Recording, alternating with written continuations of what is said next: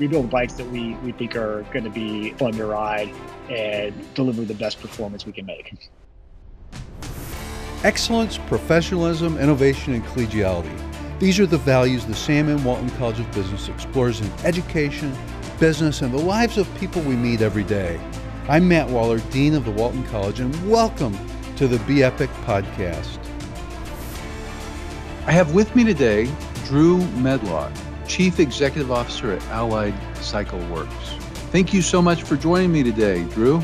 Absolutely. I'm stoked to be here. Thanks for having me on. Now, Drew, almost all of your career over the past 20 years has been focused on cycling, but you started as a math teacher, I believe. Is that correct? yeah, that was right for a very short time. Have you been a cyclist most of your life? Oh, yeah. I would say I'm a cyclist that was a math teacher for a little bit. oh, is that right?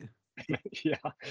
Yeah, my my passion's always been with bikes since I was a kid and I rode BMX when I was a kid and then got into mountain bike racing when I was in college. That was always my kind of primary hobby and I always had a dream of owning my own bike shop or working in the industry. Where did you grow up? Grew up in Texas, primarily in the panhandle of Texas around Amarillo. And Are there good places to mountain bike there? Palo Duro Canyon State Park outside of Amarillo is absolutely beautiful place to ride. It's one of my favorite places to go to hike and camp out when I was a kid. And now it has really nice network of mountain bike trails and a really good local following and support system. And it's a really beautiful and neat place that not that many people know about.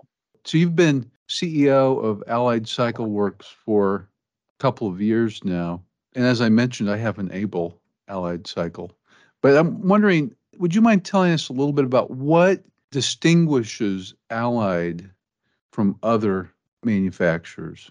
Yeah, well, I think one thing with Allied as a brand is we're very focused on upper end performance bikes. We don't make bikes to try to hit a price point or to drive a value play. We really make the bikes that we believe can be used for the highest level of performance and are competitive or better than the highest in bikes out there in the world. And that's really been our, our goal since day one. Uniquely, we achieve getting there by making them in the United States, where most of our competitors at the high end performance make all their bikes in, in, in Asia, primarily in China and Taiwan. When I went to your factory for a tour up in Rogers, Arkansas, you have a machine that will produce these sheets of carbon fiber.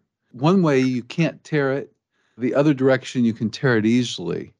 And you layer those carbon fiber layers several deep before you form it. What do you call that process? Yeah, so that's what we call our cut and kit process. Basically, a carbon fiber frame is not, like as you mentioned, it's not just one piece or it's not just squished together. What it is is actually a stack of tons and tons of small shapes to build up the performance characteristics we want of each part of the bike. So it's kind of like each frame is literally like hundreds and hundreds of Lego bricks of different sizes. And each of those bricks is basically not only there to create a volume structure, but actually to create a performance characteristic. And that, depending on which way we orient the fibers, some directions it can be really rigid and stiff, some ways it can be more pliable. So every part of the bike is basically tuned for the characteristic we want, be it stiffness, compliance, or actual just uh, strength from impact. I remember seeing a really amazing paint shop in your factory where you can make yeah. just about any color of paint you want. Yeah, so for all of our bike orders, I think that's another thing that's you know a little bit different. So when somebody orders a bike like an Able from us, we will literally paint it in any color the customer wants, and every bike is painted to order. We have a menu of colors that we really like, like your Able is a beautiful cavalry blue, which is one of our favorite colors, but customers can pick you know whatever they want, and since we make the bikes one at a time, it's easy for us just to build that frame for the customer and then paint it in whatever they like. I was just out at a SBT gravel uh, weekend before last, and we had so many uh, customers out there riding Ables and Echoes. It was really cool that I don't think I saw two that were the same. So it's cool. It's cool. I actually had never heard of gravel biking until just a few years ago. Yeah, it's pretty new still.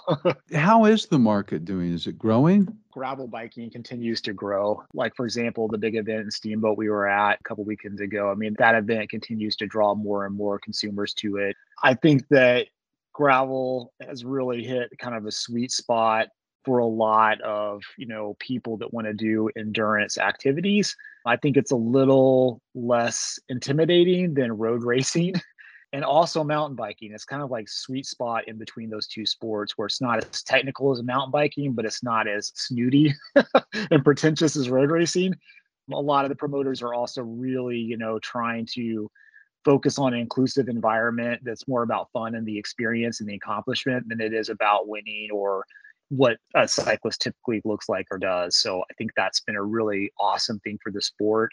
I've been riding gravel bike. I mean, I've always ridden on dirt roads, so even before it was called gravel biking. But I remember I was doing one of my local loops early on in the pandemic, and where I used to only see other racers out there, you know, or riders, you know, training on that loop. All of a sudden, I saw people riding on that dirt road loop in all kinds of different clothes. Some were wearing mountain bike clothes, some were just wearing normal shorts and a shirt, and you know, very, very casual to you know, all the way dressed up. And I knew that that's a point where like we're hitting a new audience with the sport where a lot of people want to participate, not just your uh, folks that fit into a typical cycling culture. Many manufacturers have been faced with dealing with shortages of all kinds of inputs. Oh yeah. Have you all experienced that as well? Yeah, the supply chain challenges through the pandemic are real and still for the parts that we don't manufacture ourselves very sharp and really unprecedented and you know the over 20 years I've been doing this. I think the cool thing is is that the stuff that we manufacture here, which are our frames, you know, we source carbon fiber primarily from a company called Mitsubishi, which is a Japanese company, but they actually make all of the raw carbon fiber that we use, the fibers and the resin that makes that product in the United States. So they've actually been a really consistent supplier for us. So their lead times have stretched a little bit, but we've been able to manage through that. And within our own factory, we've been able to grow our capacity at a similar level that demands increased over these last two years. So our lead times are still hovering around eight to 10 weeks for bikes, even though we've been able to over double our capacity over the last two years. That's been super cool. The other side of it's a little bit more tricky. Getting parts from Shimano and SRAM has really been massive struggle. Their supply chains have really blown up over this last couple of years.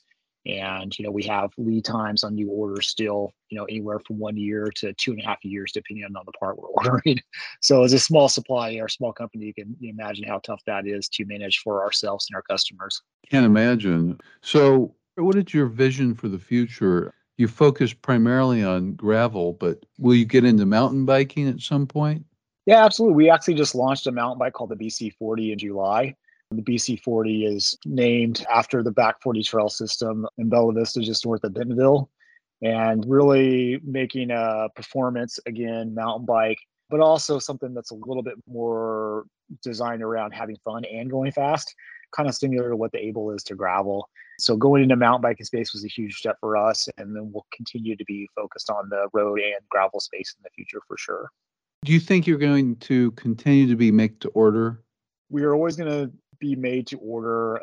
I think as we come out of pandemic and demand starts to get more normal, which is very up and down, we will build frames because we are a factory and once we build up the capacity, we can't let it drop. So capacity has to stay stable. If we want to grow capacity, we have to incrementally increase a little bit by little bit every single month. But demand doesn't always work that way. So whenever demand is low, we will build stock frames. So you could see from us to have like, hey, we got some bikes in stock every once in a while, but that's more of an exception than than our primary business focus for sure. When you think about marketing, what are your primary channels for marketing? Oh gosh, all of them. Number one, uh, we communicate about our product through our website. So focusing on having a nice website with good content and good product information is really the forefront or the basis for everything. Then we communicate, you know, with our customers through every other kind of channel that we can engage in with. So social media, obviously, also still with some traditional ad placement on bicycling outlets, all online, nothing in print also through doing typical PR like bike reviews, that kind of stuff.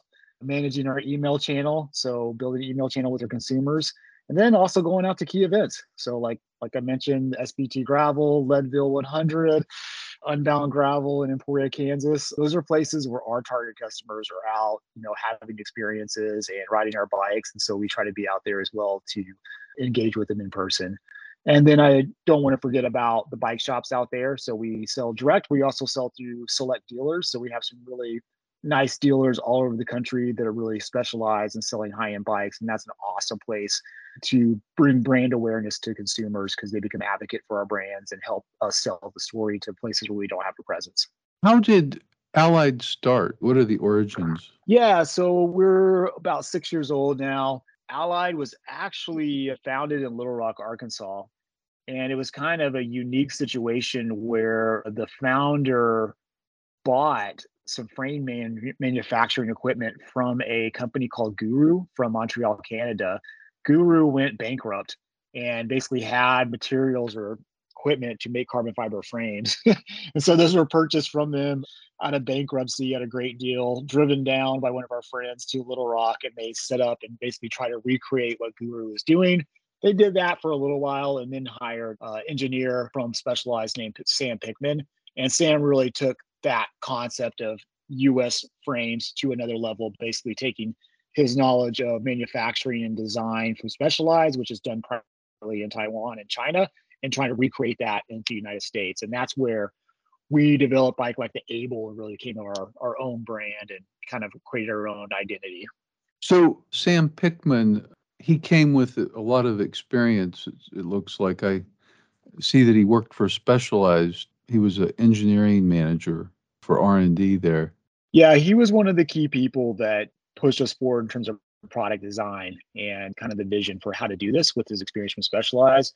But that being said, I don't think there's probably only one person in our team that had really a background of actually manufacturing carbon frames in person. So the rest of us have worked for a manufacturing company to make different types of frames, like out of metal in the United States, or working for companies that like Specialized or Canyon that design bikes and then source them from Asia. And so we were really trying to put that, that information together to come up with a path for Allied to manufacture our own frames. So it's been a little bit of a discovery process. And you know, every model we develop, we get better at it. you know, a lot of bike companies look at various market segments and targets and they go through a formal process for figuring out what their next product would be. And as I mentioned, I have an Allied gravel bike. And I'm curious, how did you come up with the idea to develop the Able, for example? Sure. Yeah. Our, our process is probably a lot more simple than, say, Specialized is. And then we're small and we don't necessarily have to sell a bike in every single category. So for a bike like an Able, we really just built a bike that we were inspired to ride based on the terrain that we we ride in every day. So the Able was really an output of us riding the gravel roads here in Northwest Arkansas and Southern Missouri and figuring out like, okay, what would make the ultimate gravel bike that we would be excited about riding on? And it was pretty much that simple. I mean, we do look at the data, know where the trends are at, but you know, at the end of the day, we, we build bikes that we we think are going to be fun to ride and deliver the best performance we can make. Well, Drew, thank you so much for taking time to visit with me today. I really appreciate it. Absolutely, it's been really fun. On behalf of the Sam M. Walton College of Business, I want to thank everyone for spending time with us for another engaging conversation. You can subscribe by going to your favorite podcast service and searching Be Epic B E E P I C.